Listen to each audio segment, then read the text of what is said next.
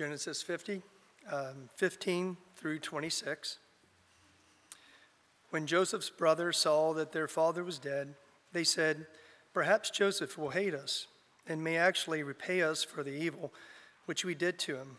So they sent messengers to Joseph, saying, Before your father died, he commanded, saying, Thus you shall say to Joseph, I beg you, uh, I beg you, please forgive the trespass of your brothers and, your, and their sin, for they did evil to you.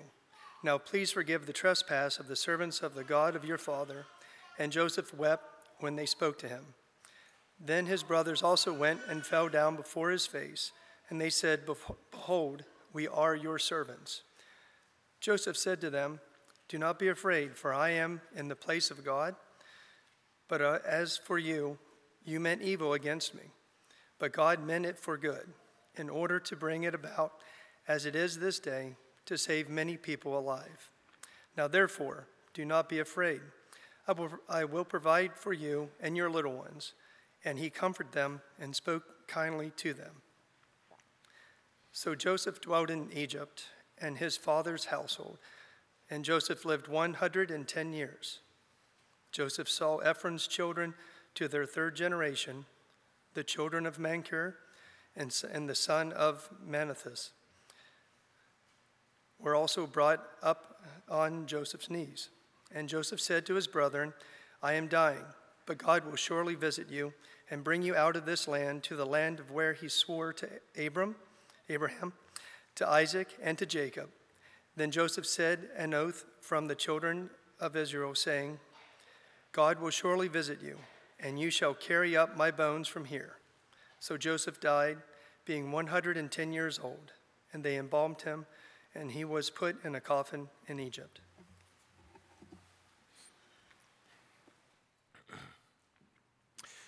If you want to turn in your Bible, please, to Genesis chapter 37.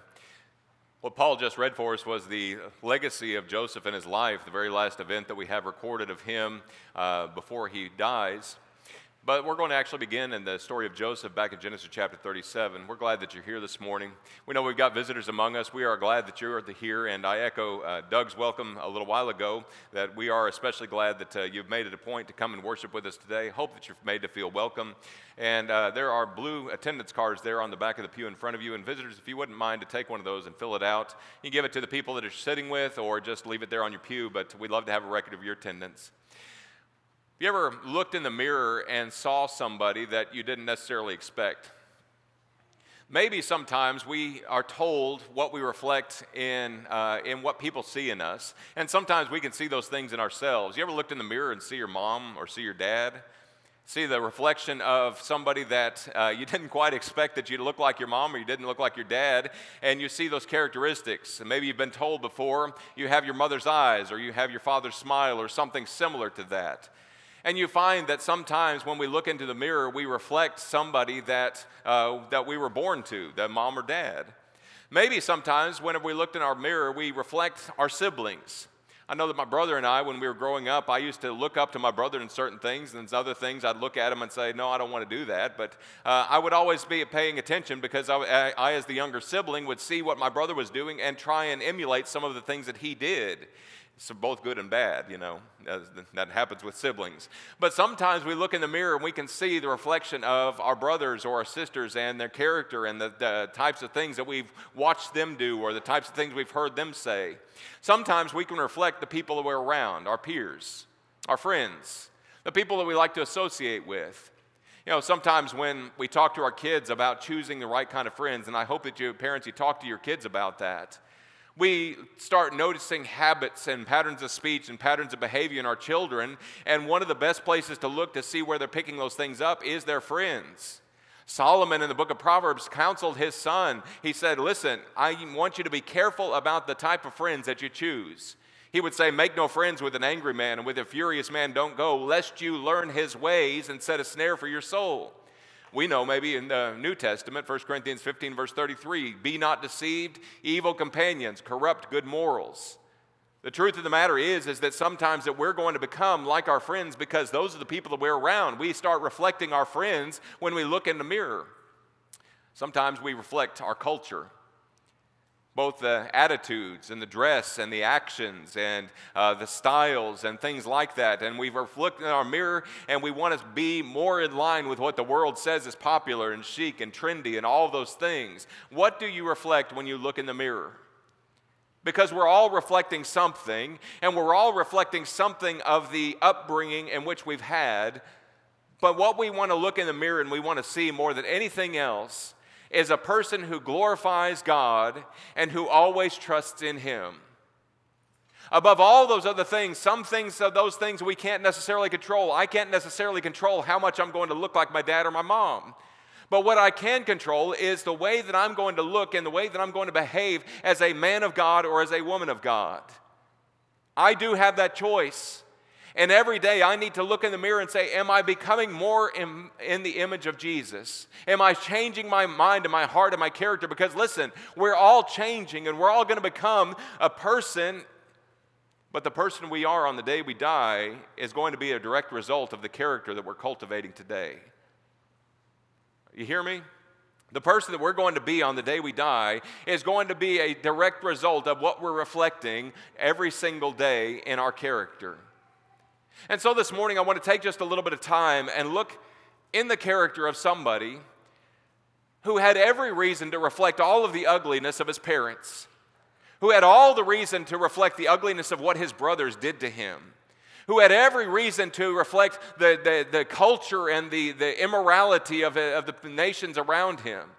He had every reason to reflect the, the bad things that had happened to him, but what he did consistently was amazing to me is that he consistently reflected the character of a man who pleased God, a man who God was with.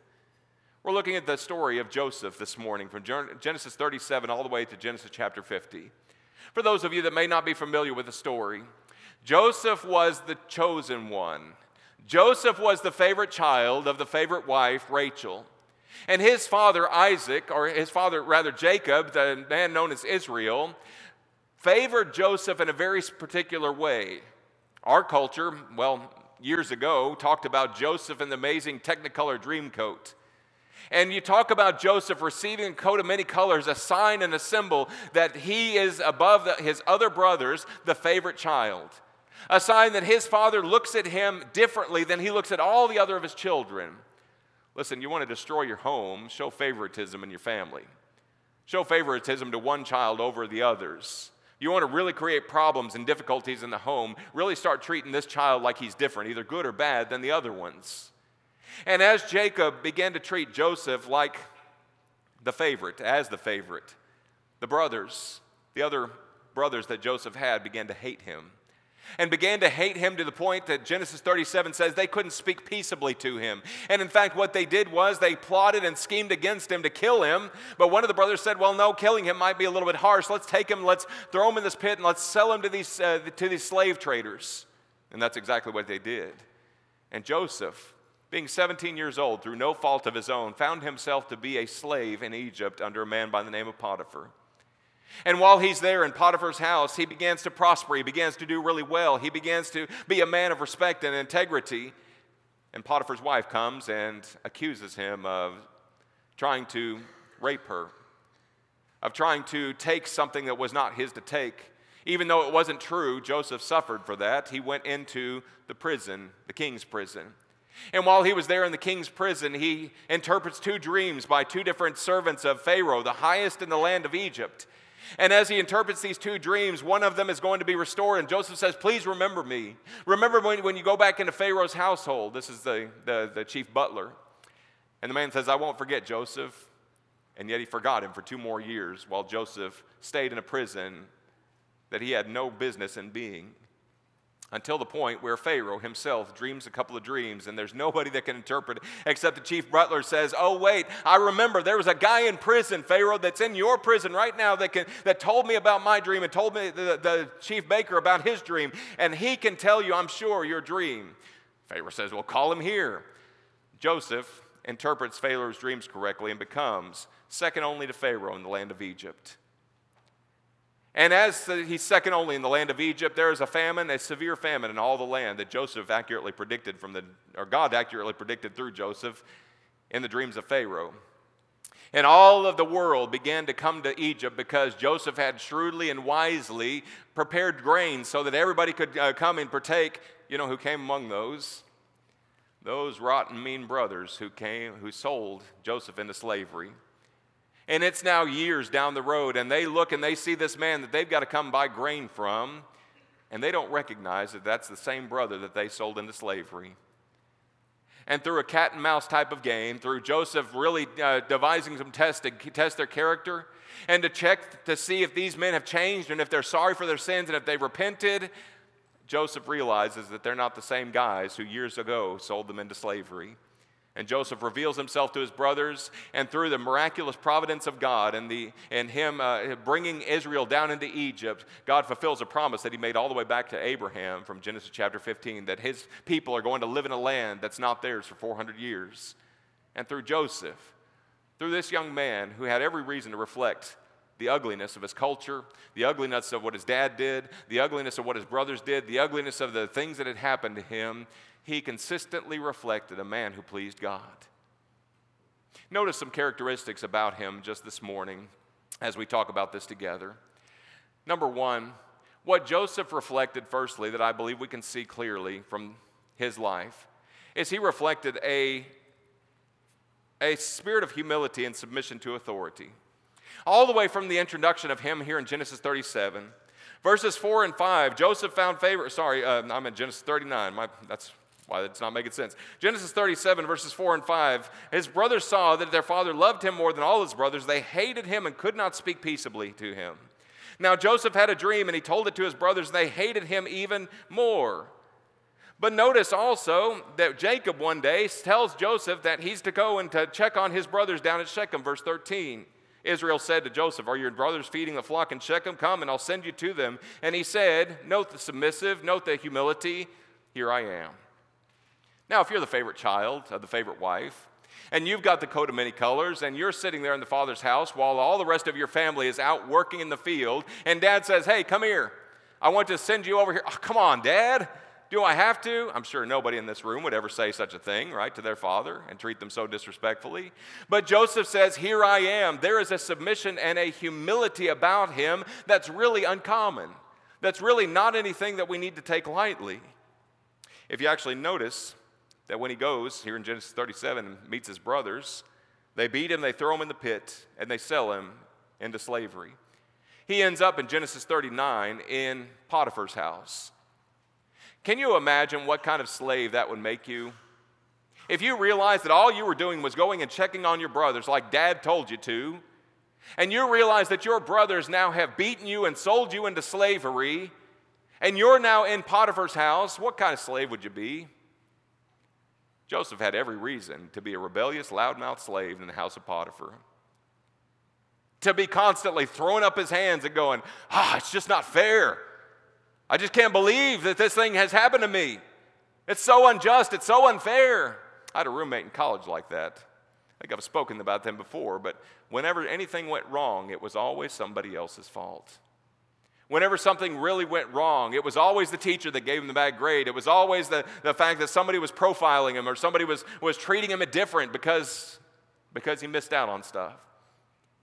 When in reality, sometimes the difficult things that we have that happen to us maybe as a result of our own pride and our own sinful attitudes, but we always have an opportunity to show submission and humility. And that's what Joseph reflected. Note number two Joseph reflected a strong work ethic. Joseph reflected a strong work ethic. When we're back in Genesis 37, verses 13, where he says, Here I am, notice that his father is sending him from their uh, father's house, from the home at Shechem, or sorry, in uh, Shechem, going all the way to Hebron. Now you say, well, okay, Shechem to Hebron, those are two biblical names, don't really know how far that was. Joseph is on a journey now of about 50 miles. He doesn't have the opportunity to get in his Honda Accord and drive down and be there in less than an hour. You're talking about a journey of hours, if not days, for him to get down to check on his brothers. When he actually gets there to check on his brothers, he's wandering around in the field going, I know they should be here somewhere. You ever been done that? You know, I'm doing that in the parking lots more and more. Where did I park that car? And I'm wandering around the parking lot looking for my car. I'm, again, I'm probably the only one that's ever done that. It's okay. But a man finds him. He says, Joseph, what are you looking for? He says, I'm looking for my brothers. He says, Oh, yeah, they went down to Dothan. That's an extra 15 miles, Joseph. 30 miles round trip. Can you imagine him running back to his father and going, Dad, guess what? They're not where they said they'd be. The only sibling in history that probably ever wanted to do that, to go and tell on brothers and sisters. And instead, he goes and he finds his brothers 15 more miles. When he gets to Pharaoh's household in Genesis 39, what's amazing to me is we don't find that rebellious loudmouth slave that we mentioned a little while ago. Instead, we find a man who noticed this, verse 2. The Lord is with Joseph, Genesis 30, uh, 39, verse 2.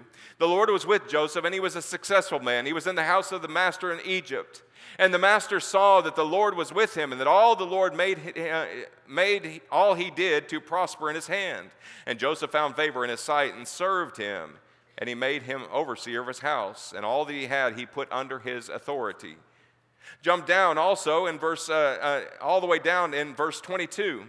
Joseph, after being accused of immorality, of, of trying to rape Potiphar's wife, he ends up in prison. Genesis 22 says, or 39 22 says, the keeper of the prison committed to Joseph's hand all the prisoners who were in the prison, and whatever he did there, it was his doing. The keeper of the prison did not look into anything that was not under Joseph's authority because the Lord was with him, and whatever he did, the Lord made to prosper. There is no substitute for a good work ethic, is there? In fact, when you find Joseph years later in Pharaoh's household, doing Pharaoh's work, committing faithfully everything that he had uh, that, uh, that pharaoh had given to him he was still a faithful man he was still strongly devoted as far as his work ethic goes i'm reminded of ecclesiastes 9 verse 10 whatever your hand finds to do you do it with all your might Christians, we ought to be different as far as how we work. We ought to be different with how we approach our job and how we approach the things that God has entrusted us with our stewardship, our jobs, our responsibilities at home, our responsibilities within life. Joseph, even though he had every reason to reflect his father, his brothers, his culture, his peers, he reflected a strong work ethic. Notice number three Joseph reflected a spotless character. Go into the book of Genesis 39 it mentions that Joseph was a handsome man. He was a good looking fellow. He was a talented guy, and there is a particular danger for those who are strong, those who are good looking, those who are talented. And the master is not at home. Even though the master has committed everything to Joseph's hands, Genesis 39, verse 7 says, The wife comes and she casts longing eyes on Joseph. And as Joseph responds to her advances, notice what he mentions as far as why it is that he's not going to partake in this forbidden fruit, as it were. And he says, verse 8, he refused and said to his master's wife, Look, my master does not know what is with me in the house, and he has committed all that he's had to my hand. There is no one greater in this house than I, nor has he kept back anything from me but you, because you are his wife. How then can I do this great wickedness and sin against God? what he draws their attention to in her advances is number one, his responsibility as a man who's been entrusted with a stewardship. Sometimes people that commit adultery, well, every time people commit adultery, they don't consider the cost of what that's going to cost them as far as their integrity goes, as far as their character goes, as far as their job goes, as far as their livelihood goes. The cost is far too great. That's why God says, stay away from adultery, keep from fornication, stay away from those things. He draws attention to the fact that this is a married man, this is a married woman. He says, He hasn't kept back anything from me but you because you're his wife. The sanctity of marriage. Let marriage be held in honor among all, and the marriage bed undefiled. For adulterers and fornicators, God will judge. Hebrews 13, verse 4. But he also draws her mind to his relationship with God. And the fact that if he does this wickedness, the sin is not just against Pharaoh, the sin is not just against Pharaoh's wife, but ultimately that sin is going to be against God. In fact, she's going to try and entreat him day after day after day, the Bible says. She's going to keep on entreating him to try and do this wickedness with her until the point where Genesis 39 and verse 11 says that he goes into the house to do the, his work. All the men are gone, and she grabs him by the garment and says, Lie with me. Remember what Joseph did? He left his garment there and he ran out of the house. It was more important for him to have a spotless character, to have an integrity that's intact, than to reflect the wickedness of this age. A lot of people would say, Joseph, why not just give up? Why not just surrender? Why not just give in to whatever you feel like doing? When Joseph, remember, consistently reflected a character that pleased God. Number four, notice what else we can notice from his life and from his circumstances. Joseph reflected patience. Look at Genesis 39, verse 23. Genesis 39, verse 23. As he goes into the prison, you remember that there was nothing that was in the prison that was not in his charge. And in fact, as he goes in Genesis chapter 40, he has the two men that I mentioned a little while ago that go in and uh, that have the dreams from God. And he goes in and interprets those dreams of the butler and the baker. And the butler's dream was good that three days he's going to be getting out. Genesis 40, verse 14, Joseph says, I want you to remember me. I want you to show kindness to me because I'm in here and I'm in here uh, through no wrong of my own. Make mention of me to Pharaoh. And the butler says, Okay, I'm going to do it. And verse 21 of Genesis 40 says, Pharaoh restored the butler, he kills the baker. In verse 23, the butler forgot he did not remember Joseph. Notice the gap between Genesis 40 and verse 23 all the way to 41, verse 1. At the end of two full years. What are you thinking about if you're Joseph? Maybe today's the day. I did this great good for the butler, and I know that he's going to remember me before Pharaoh today. And every time he hears the, the steps down the hall, he's thinking, This is the day I'm getting out. I know this is going to be it. It's not this day. It's not the next day. Not the next day. Not the next day. For two full years. I would imagine if you have an expectation like that that's not met for two full years, that can have a tendency to breed a little bit of bitterness, don't you? Let it be, breed a little bit of resentment towards the, towards the butler. And maybe you're trying to affect something, affect some kind of change, and telling the keeper of the prison, listen, I told him to remember me before Pharaoh. Can you go check on him? Can you go bring him down here? Can you go tell him? We get impatient, don't we? We don't like to wait, do we? We're like Veruca Salt from Willy Wonka, right? Don't care how, I want it now.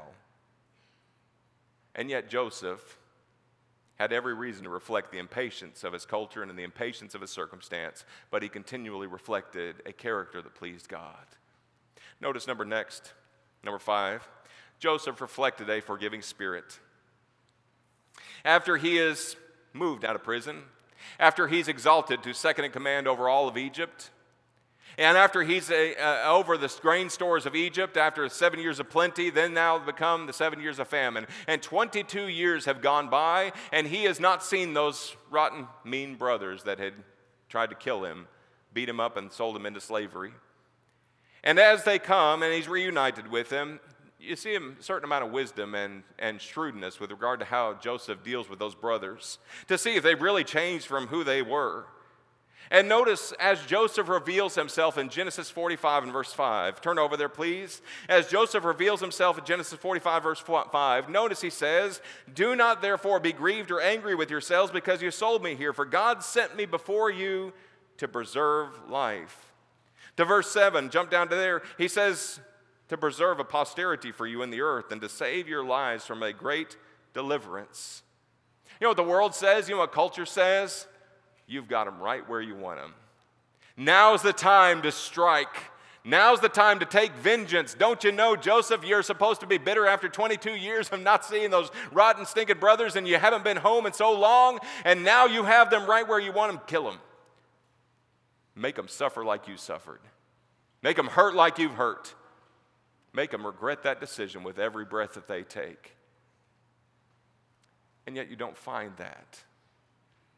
You don't find that.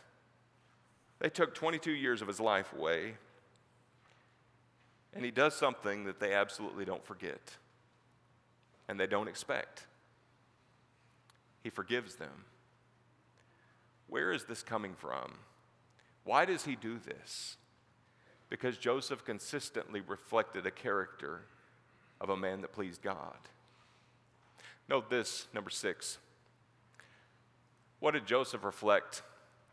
A steadfast trust in the person and in the promises of God.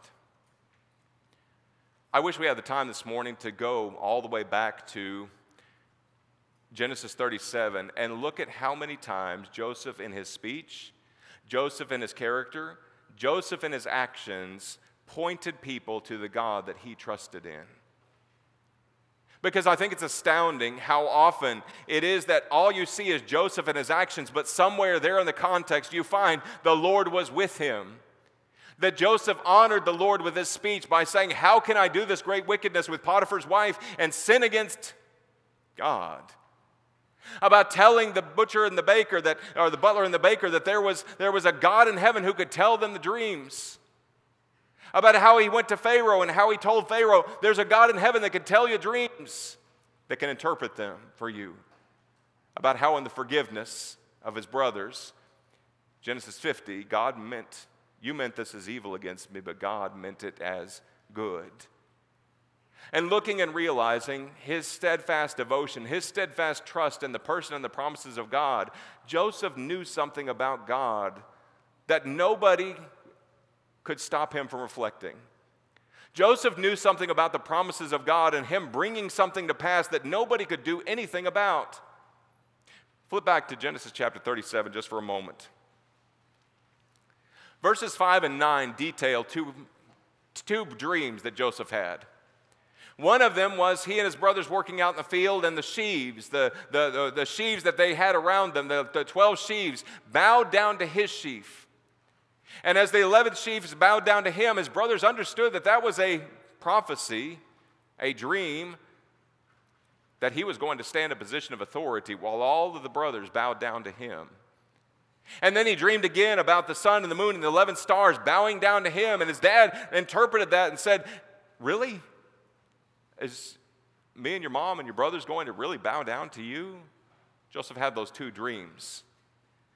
Make this connection just for a moment, flip over to Genesis 41, verse 32. Genesis 41, verse 32. As Pharaoh has two dreams, one about the fat cows and one about the skinny cows, one about the fat sheaves and one about the skinny sheaves. As Joseph begins to, by the power of God, tell the dreams, note what he says there in verse 32, because that's key for, I believe, the theology of the way that caused Joseph to reflect God's goodness no matter the circumstances. Joseph said the dream was repeated to Pharaoh twice because this thing is established by God and God will bring it to pass. As Joseph dreamed those two dreams back in Genesis 37, don't you know there was a confidence to realize that God in His own time, God in His own way, is going to bring about these, these dreams to come to pass? And I'm going to trust in him. I'm not going to let go of those promises that he made. I'm going to devote myself to the God that's told me these things. And he told Pharaoh the same thing Pharaoh, God's giving you this dream twice because he's telling you you can take it to the bank, Pharaoh. God is going to bring this to pass. And him holding on to those promises and that trust in God is what got him through those miserable, difficult times in his life. Him holding on to what God had told him that he absolutely will come to pass, those things that, that are not up for discussion. Those things changed Joseph from the inside out. And all throughout his life, he reflected that character and that integrity that God wanted him to, regardless of what people were telling him he ought to reflect. Don't you know you ought to be bitter, Joseph? Don't you know you ought to be angry? Don't you know you ought to be rebellious? Don't you know you ought to be uh, just giving yourself up to any lust that comes along? Why not sleep with Miss Potiphar? She's offered it, go ahead. Joseph's devotion to God made the rest of those things exactly what they were. By way of application, brothers and sisters, I don't know if you realize this or not, but our children, we want the best for our children, don't we? And you look at these things up here, and yes, I hope that you want to reflect these things yourself. But I hope that you also want to reflect these things or your children to reflect these things, no matter what you look like as a parent, No matter what the culture looks like, no matter what their siblings look like, no matter what their peers look like, no matter what the world tells them they ought to look like, we want our children, don't we, to look, at the, to look like these things? Do you realize a majority of our children in this congregation have spent the last four months, three or four months, with a person like Joseph? Learning not only his habits, learning not only all the little facts about his life, about when things happened to him, just like what we were told just a few moments ago, but they've been learning things about who he is as God's man and God's servant. If my kids have friends that look like these things up here, I'm going to be a happy dad. But I'm going to be a happy dad if I instill in my children to have these things themselves and to be that kind of friend like Joseph was, and to be that kind of man that Joseph was. And as we look into the Word of God, folks, it is not just an academic exercise. Our kids went yesterday and they participated in Bible Bowl. Let me tell you, they did amazingly well. We are so proud of them. We're bursting our buttons, as my grandmother would say. But we're bursting our buttons for a different reason because we are winners as a people of God because our children have spent time looking in and studying the character of this man primarily through Genesis chapter 25 through Genesis chapter 50. Don't you want your kids to be able to say, it doesn't matter what evil comes to me in this life, you may mean it for evil, but I know God's meaning it for good. We know that all things work together to them who love God and those who are called according to his purpose, Romans chapter 8. Don't we want our children to be holding on to the, the promises that God has made to them and not reflect what the ugliness of the culture is or their peers, their family, or, or God forbid, mom or dad? Our kids are winners because they've spent time in the Word of God. And parents, grandparents, church, we have that choice every single time the Word of God is opened to say this is the type of character that we ought to be cultivating as individuals. This doesn't just apply to our children, this applies to you and me too. But this is what we want for our children more than anything else. Why are we not spending more time in the Word of God as families? Why are we not spending more time helping our kids to realize no matter what goofiness goes on in this world, they can hold fast to the promises of God. He's going to bring it to pass. And He's given us far something far greater than just telling us a dream two times. He's given us the resurrection of His Son as a seal that He's going to be faithful to us. And it doesn't matter, come what may in this life, whether good or bad, whether high nor low, sickness and health, riches or poor.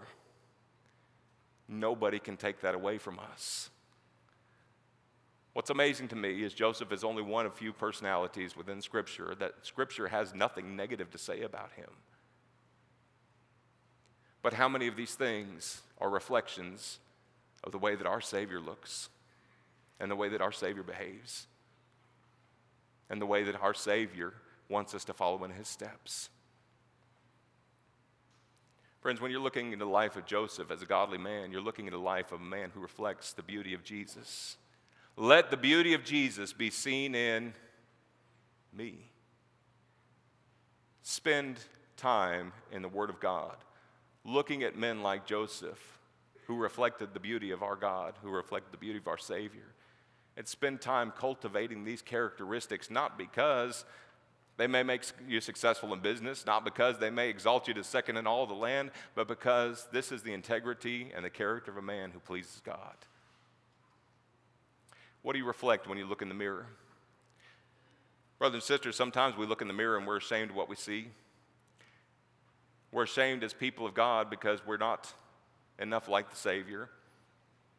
And you realize that we're all works in progress and that we're not all the people that we ought to be. All have sinned and do fall short of the glory of God, Romans 3, verse 23. But as we live by faith, what we're doing is we're putting our hope and our, our trust in the person and the promises of Jesus Christ. And we're trying to be more like Him every day. God, give us grace to do that and to change our character to be more godly. Are you living your life by faith, Christians? If not, why not? If not, how can we help you? If not, how can we encourage you to live more godly in Christ Jesus? How can we encourage you to grow in the grace and knowledge of our Lord and Savior Jesus Christ? How can we encourage you to develop more the character of our Savior reflected here in the life of Joseph? Maybe this morning you're not a Christian. Maybe it is this morning that you're ready to obey the gospel. We talked about the gospel in Bible class this morning and realizing that it absolutely involves baptism. It absolutely involves submission to the death, the burial, and resurrection of Jesus. And in order for somebody to become a child of God, they must obey the voice of God that tells them, obey the gospel. Follow after Jesus. If we can help you to do that, we want to encourage you and want to help you as best we can. Let's stand and sing our invitation song.